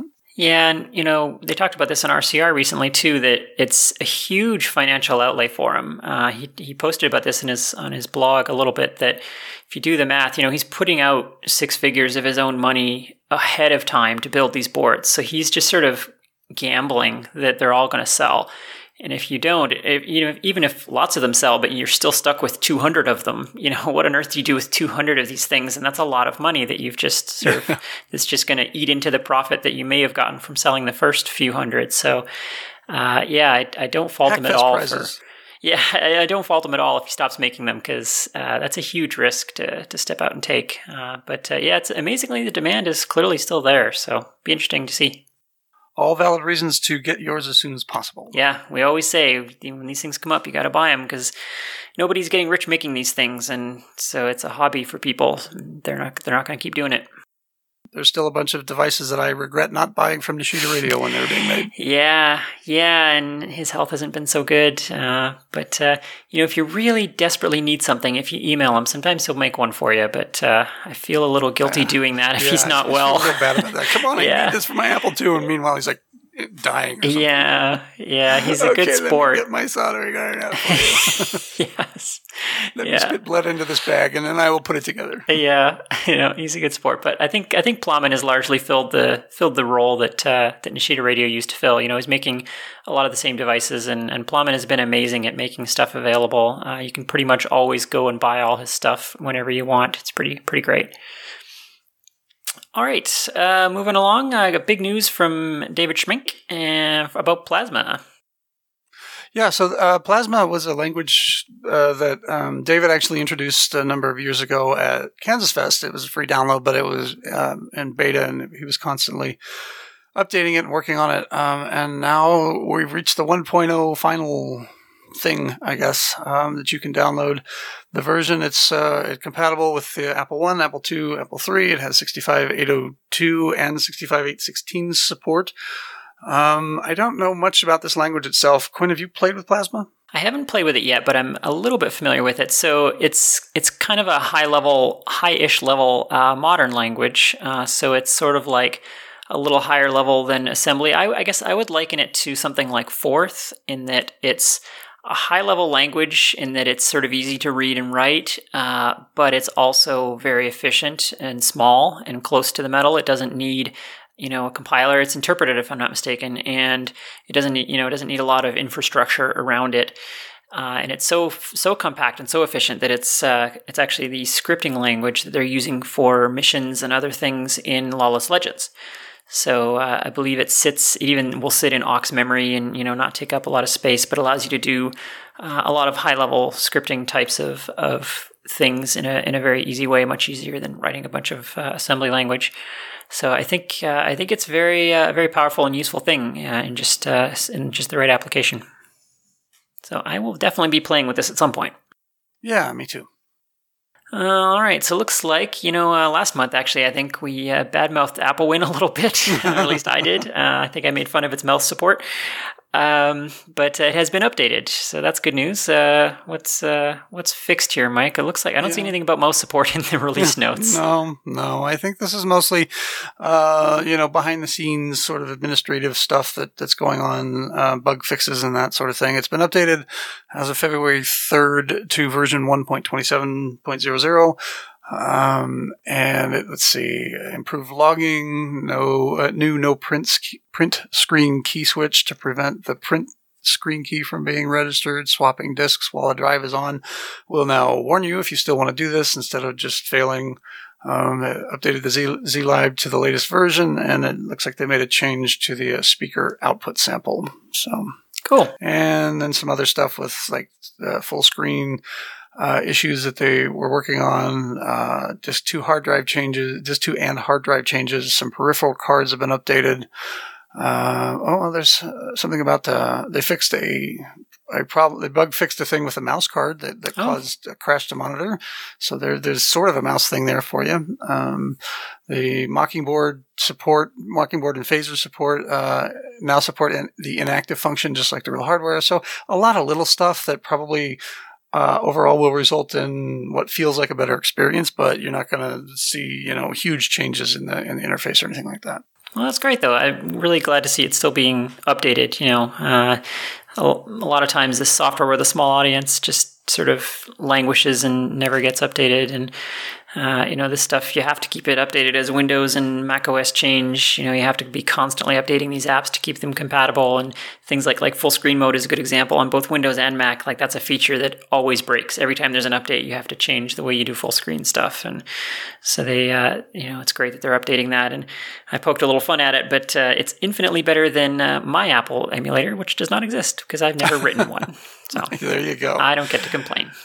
Yeah, yeah, that's true. This is um, th- this is you know we talk about um, we talk a lot about Virtual II because you and I I think tend to spend most of our time on the Mac platform. But um, if you have a Windows machine, this is pretty much the premier 8-bit Apple emulator for Windows. Yep, I think so. Yeah, it would definitely be my choice if I was a Windows person. Which, thank was, I am not. All right. with, that flame war rekindled, uh, let's move on to the basic 10 liner contest is underway once again. Yeah, so this is, a, I guess, an ongoing or annual contest. Um, the coolest uh, program that you can write in 10 lines of basic. Doesn't matter if you're, you're, what version of basic or what machine you're using which is pretty awesome. So we can show those atari idiots how, how much better we are than the, our basic is than theirs. Um, it looks like the top half of this page is written in german but if you scroll down it's been translated over to english. It has all the rules there. Uh, legal systems are all 8-bit computer systems. Um, so have at it very cool. Yeah, I like I like these contests, and I like that they're still going because it's such a, throwback to the old magazine articles. I always loved the one liners and two liners that uh, you know the Beagle Brothers would have in their ads and that kind of thing. Uh, I do always feel like the Apple II is at a pretty substantial disadvantage in these uh, these types of Yeah. broad retro computing contests because, of course, we don't have any uh, fancy sprite hardware or sound hardware uh, to use. That, uh, yeah, I feel like you're always going to get more out of ten lines of BASIC on a C64 or an Atari 800 than than you will on a humble Apple II. Even a 2GS, you know, there was no interface to 2GS stuff uh, Right. in AppleSoft, so uh, you were stuck with uh, maybe some peaks and pokes to try and do something. But uh, yeah, I love that people do this anyway. Yeah, me too. And and you know, part of the AppleSoft problem, especially with the 2GS, was that it was you know the Microsoft license, and um, I think probably to improve AppleSoft, they would have had to engage Microsoft to do that. And I'm imagining Microsoft had better things to do at the time. Yeah. Uh, so the 2GS just got stuck with the same old AppleSoft that all the others did. Uh, this contest has been going on now. This is the seventh round. I don't know if it's an annual thing or if it happens more than once a year. Uh, last time um, they've had what 246 contributions, um, and um, uh, the deadline to, uh, to submit your entry is Saturday, March 24th uh, at 6 p.m. CET, and there will be the award ceremony on April 7th at the No Ma'am in, in Lubeck. I'm sure that that's not pronounced properly, but it was just fun because that reminds me of that that uh, organization Unmarried with Children that Al Bundy ran. Oh yes, that's right. There's a throwback. right? what an awful, awful, awful thing that was. I love that show. Yeah, it was it was awful in the best possible way. It, Right. it was it was very self-awarely awful, which I think was the whole point. It was al- it was always great to to see um, Marcy just roast them Yeah. for their stupidity.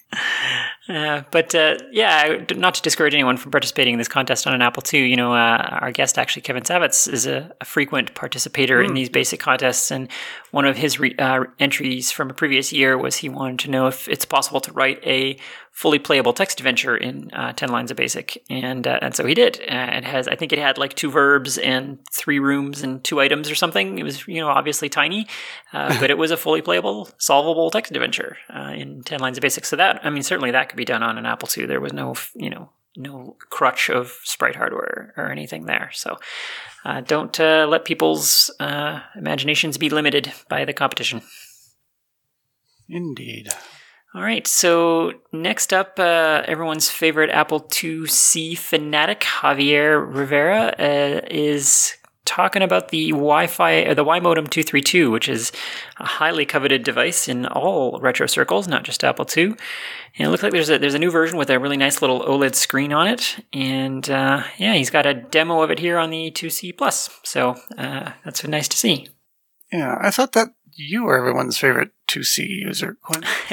Uh, I- well, I, I don't know. I think Javier is better looking, so I think he. Oh, He gets uh, he gets more of the credit there. Yeah, he, he started out. He starts out the little article that he wrote, um, saying that you know, as soon as I saw that this was available to buy, I went out and rushed right out and bought one. And it's a good thing he did too because they're now again out of stock. Um, it looks like they were originally selling for one forty nine ninety five, and the price had been cut to fifty four ninety five. So Oh, and as popular as I've seen, like I see like Twitter threads about like, oh, I got to get one of these things.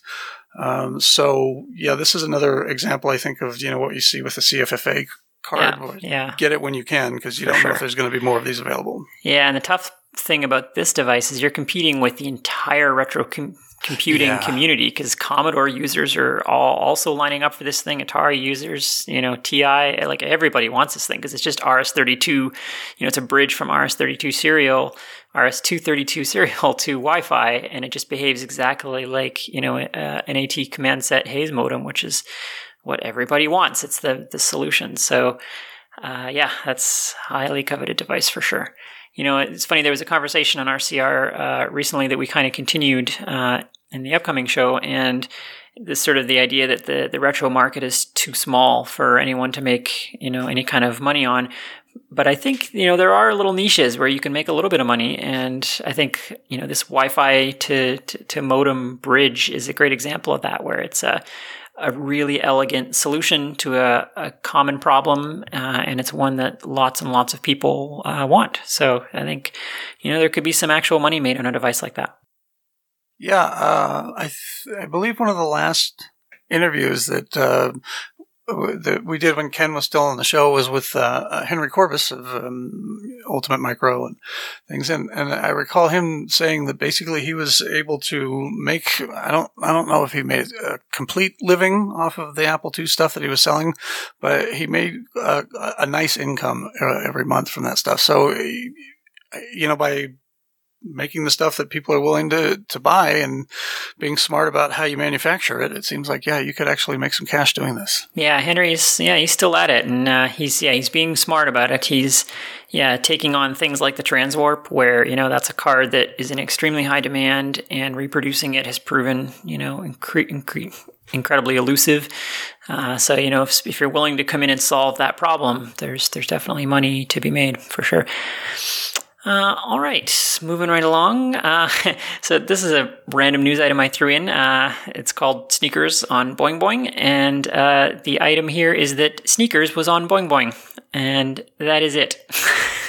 Uh, the entire blog post. So Boing Boing, if you're not familiar, is a popular pop culture blog that I like, and uh, there was a post, and the title of the post is Sneakers was an extremely popular Apple II game, and there is a screenshot and that is the entire article. and then the thread, comment thread, of course, fills up with people excited about sneakers and sharing other stories of Apple II games. Uh, but I just love it when Apple II stuff appears in mainstream sources. And uh, yeah, this was just totally random in my RSS feed. There's a screenshot of sneakers, and it was a great game. so. Uh, I will say that I was a little bit disappointed when I saw that. Or uh, when I when I saw it pop up on our spreadsheet, I was very excited because I thought we were talking about the 1992 movie Sneakers. Oh, yes. There was some Apple II connection that I hadn't seen before, mm. but you break my heart. yeah, well, it's funny that came up in the comment thread. People who weren't familiar with Apple II stuff were like, "Oh, is this somehow related to the '80s movie right. of the same name?" And there was a lot of confusion about that exact point. And yeah, nope, it uh, nope, it was just a coincidence. Just a game called Sneakers. Yeah, there was two things in the 80s called Sneakers, and they were not at all related. Uh, all right, so that uh, that that was that. Um, so next item here is a bit of an older one. It's from January, but I thought I'd share it anyway because it uh, hasn't uh, come up on the show here yet. Uh, so Blake Patterson uh, over at the Byte Cellar often posts Apple II stuff, and I guess the the subreddit Retro Battle Stations, which is sort of catch-all uh, subreddit for retro stuff. They run contests and themes and various things, and one of the themes that they ran was uh, what they called Wedge Week, and so it was for you to post photos of your favorite wedge and apparently this is this is a term I hadn't really heard before uh, for wedge-shaped computers, uh, like the oh, Commodore 64 or the VIC 20 or the Amiga 500. You know, computers that were an all-in-one sort of wedge shape, and uh, apparently the Apple IIc is considered to be in that family. Uh, it's a, it's a wedge, I guess. So I never really thought of it that way, but I guess in a certain light, it could be seen as a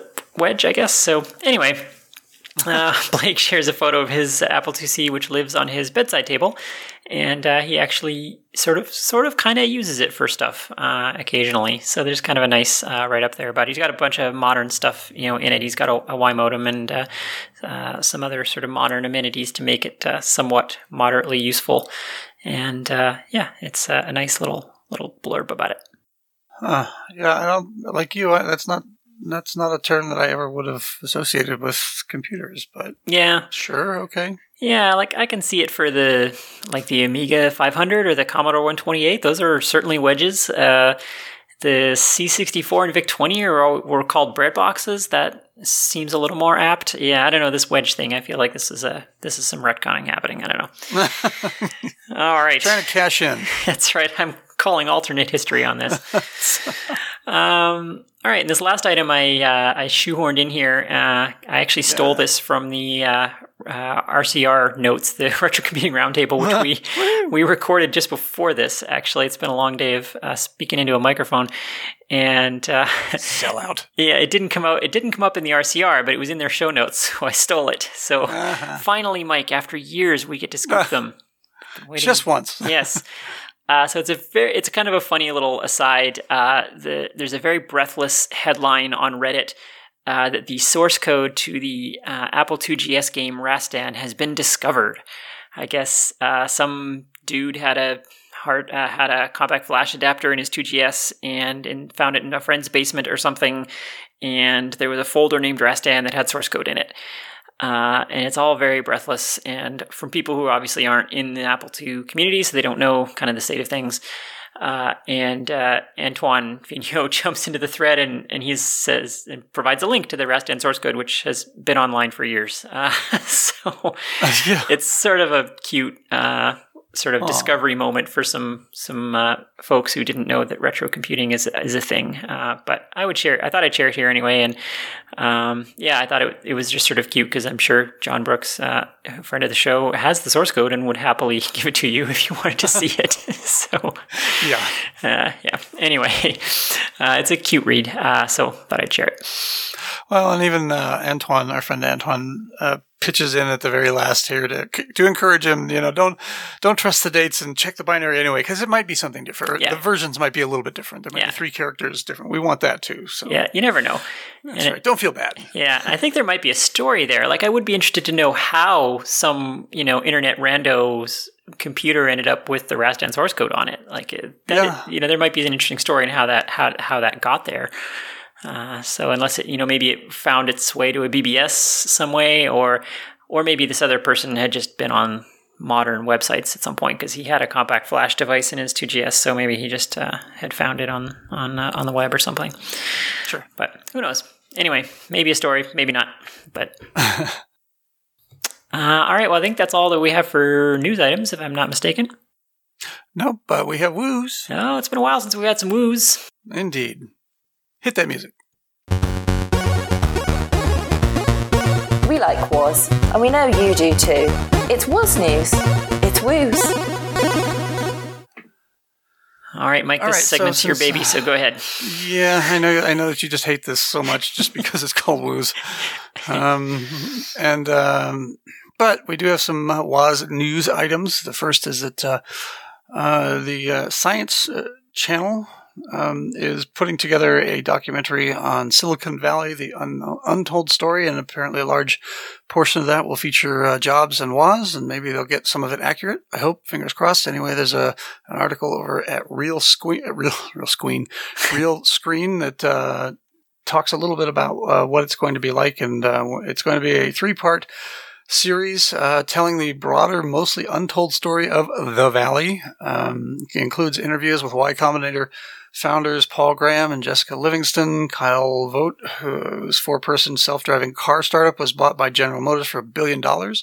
Intel co-founder Gordon Moore, uh, many others, uh, again, including our um, our own favorites, Woz and Jobs. So check that out. It will be uh, it, uh, it premiered on January 28th at 8, 9, and 10 on the Science Channel. Um, but I'm sure that, you know, being one of those more obscure uh, uh, cable channels, it, it replayed it over and over and over again. and if not, there are other places you can find it. So, Yeah. Well, at the risk of being cynical, I feel like the Silicon Valley story is pretty thoroughly told. Uh, Yeah, I'm- I I'm right there I feel like that moniker, the untold story, is a little disingenuous. I feel like tech company history is one of the most self-examined and self-congratulatory things that we have in human history. I, I feel like you don't, you can't throw a rock without hitting some biography of everyone who was involved. But anyway, coincidentally, rich white men. Yes. Hey, but hey, there's one more thing with Woz in it, so that's that's, That's never right. a bad thing. Yep, that's true. Okay, next up, um, the the uh, Nestle versus Atari lawsuit over the Breakout game has finally been settled. I know that you'll all sleep better at night knowing that. I didn't know Uh, there the was a lawsuit about that. yeah, so uh, Kevin and I actually talked about this when I was on uh, that Atari podcast uh, that I forget the name of um, a few Frantic. months back. Manic, What's that? frantic, manic, Um, something. Yeah. Yeah, uh, bipolar. I don't know. uh, anyway, there was a there was a lawsuit between Atari and Nestle about um, the use of uh, the. I, so I guess Nestle used video of Woz's breakout game uh, that he'd written for Atari um, in a commercial to sell Kit Kat bars. Atari, being what they are these days, decided we're going to make some money off of that and sued. And that's now been settled. And again, the the connection for us is very tenuous. Other than that, you know, the, there's that whole story, you know, where Atari told Steve Jobs to write a game. we'll pay you X amount of dollars, fifteen hundred or something like that. Uh, Jobs turned around, went to Woz, and said they're going to pay me three hundred bucks. to, and uh, and Woz came up, you know, with a cartridge of the game and all that. And, um, but yeah, other than that, not much to do with Apple. So let me get this straight. The dead husk of Atari sued Nestle over something that happened 30 years ago? That- Well, using footage of something that happened, yes. okay. Oh, so it's a current commercial. You- yes, But, you, you uh, used our commercial to, uh, of Breakout, or you used our okay. the footage of our game Breakout to sell your Kit Kat bars, and we're angry about that. and We got to shake our fist at you. Okay. Fair enough. Yeah. And uh, I am frankly amazed that Woz and Jobs remained friends after that incident where he lied about that money. That's Yeah. astonishing to me that, the, yeah. Yeah, you read some of those, you read back some of those stories over the years between the two of them, and, and there are a number of times where you kind of go like, what, what, at what point was this not going to be enough for you? yeah. Because there was definitely somebody taking advantage of somebody else for most Yeah. of that relationship. He was a heck of a good friend, I'll say that, because yeah, he put up with a lot. Yeah, Yeah, and does it still doesn't seem mad about it today. No, yeah, I mean, la- I mean, I guess he, you know, he made a billion dollars out of the whole thing, so that's not, Yeah, it's not all bad. But, um, yeah, there in the Apple IIe uh, uh, interview that you played uh, during our last episode, uh, Jobs goes on and on about how he and Woz created the Apple II, Right. and Yeah. I was like, mm, No. I feel like that's a generous description of what happened there. right. You went and found some people to build a case for you. for Yeah. two. yeah, you kind of stood around and went to trade shows, and Woz made a computer. Yep. Anyway, you had a, a hip beard and stood over it in photos. Yeah, um, this is this is not really Apple II connected, so I didn't I didn't uh, put it in our show notes. But there's a funny anecdote. So there's uh, it was an article that I found, and I'll have the link for the show notes. But where it talks about uh, that uh, fruit growing commune that Jobs was part of for a while before he, you know, came up with or worked came up with Apple. See, even I do it. Um, um, and they were talking to one of the founders who's st- still around today, and Jobs, I guess, wired the camp up for electricity, and you know they impressed everyone with his electronic knowledge, and that always reminds me of that that quote, you know, where um, Jobs goes. Woz was the only person that knew more about electronics than me, and Woz goes, "Steve didn't know anything about electronics." yes, that's amazing. Yeah. so I thought that was pretty funny. yeah. Um, anyway, to wrap up our woos segment, uh, a number of months ago, or maybe years now, we talked about um, this uh, startup uh, that had formed, and they'd hired Woz to be their chief scientist, which I'm sure was mostly kind of a, for, a formality or, or um, symbolic title rather than anything. But that company burned through $100 million and went bust. So. It's called Primary Data Incorporated. Yeah, that is. I would really like to know what happened there because I've worked for a lot of tech startups, and it's pretty hard to burn through hundred million dollars without something to show for it.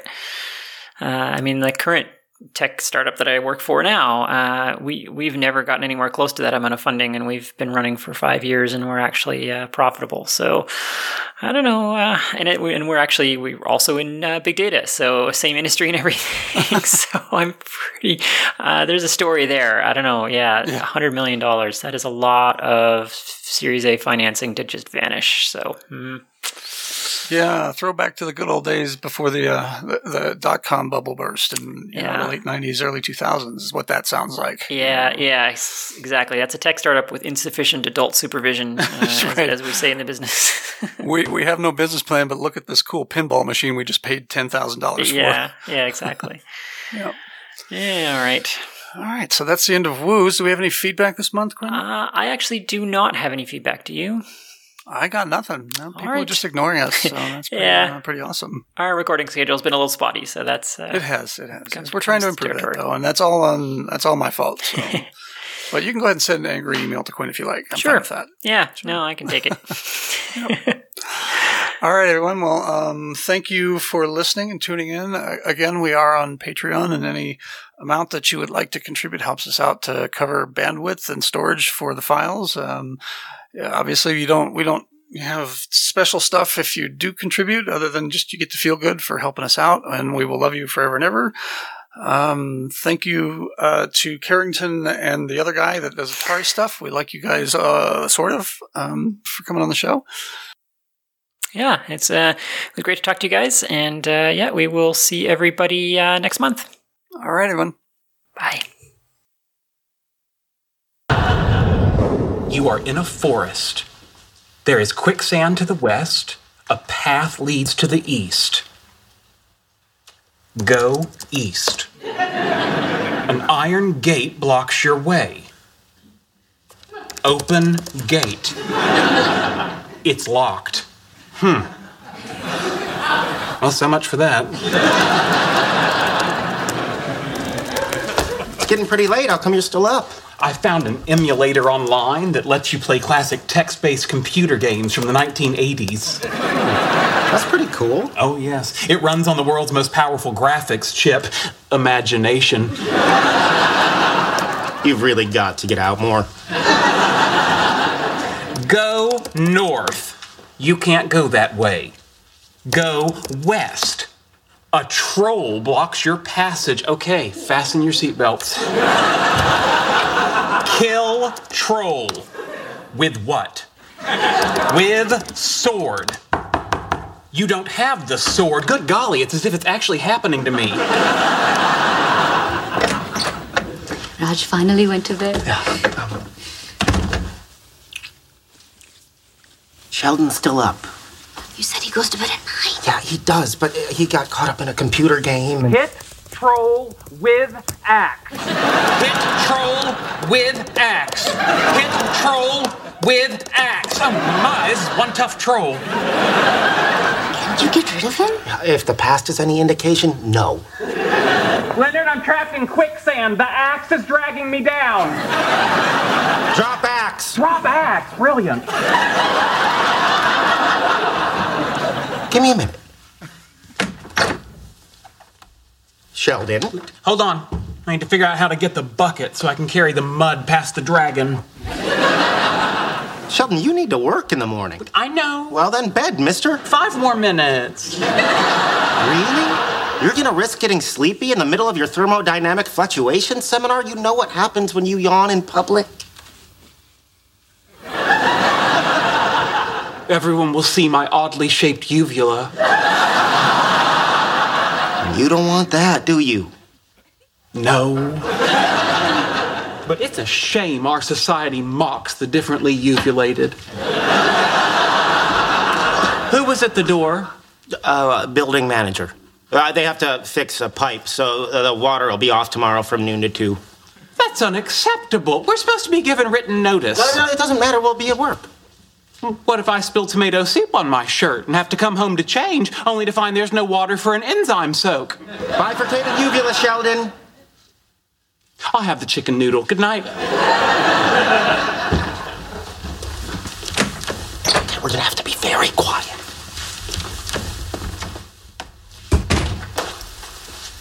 I know how to get the bucket. I can turn the axe around and use the handle to reach it. Let's See. North. You are in a forest. Go north. You are in a forest. Go north. You are in a forest. Oh dear, I believe I'm lost. Well, I'll just have to get a fresh start tomorrow. No, no, no, no, no, no. You just, you, you, need, you just need to map it out. Come on, I'll help you. So, uh, you stopped at this stream and you turned north three times? Yes. Uh, you're right, you're lost. Good luck.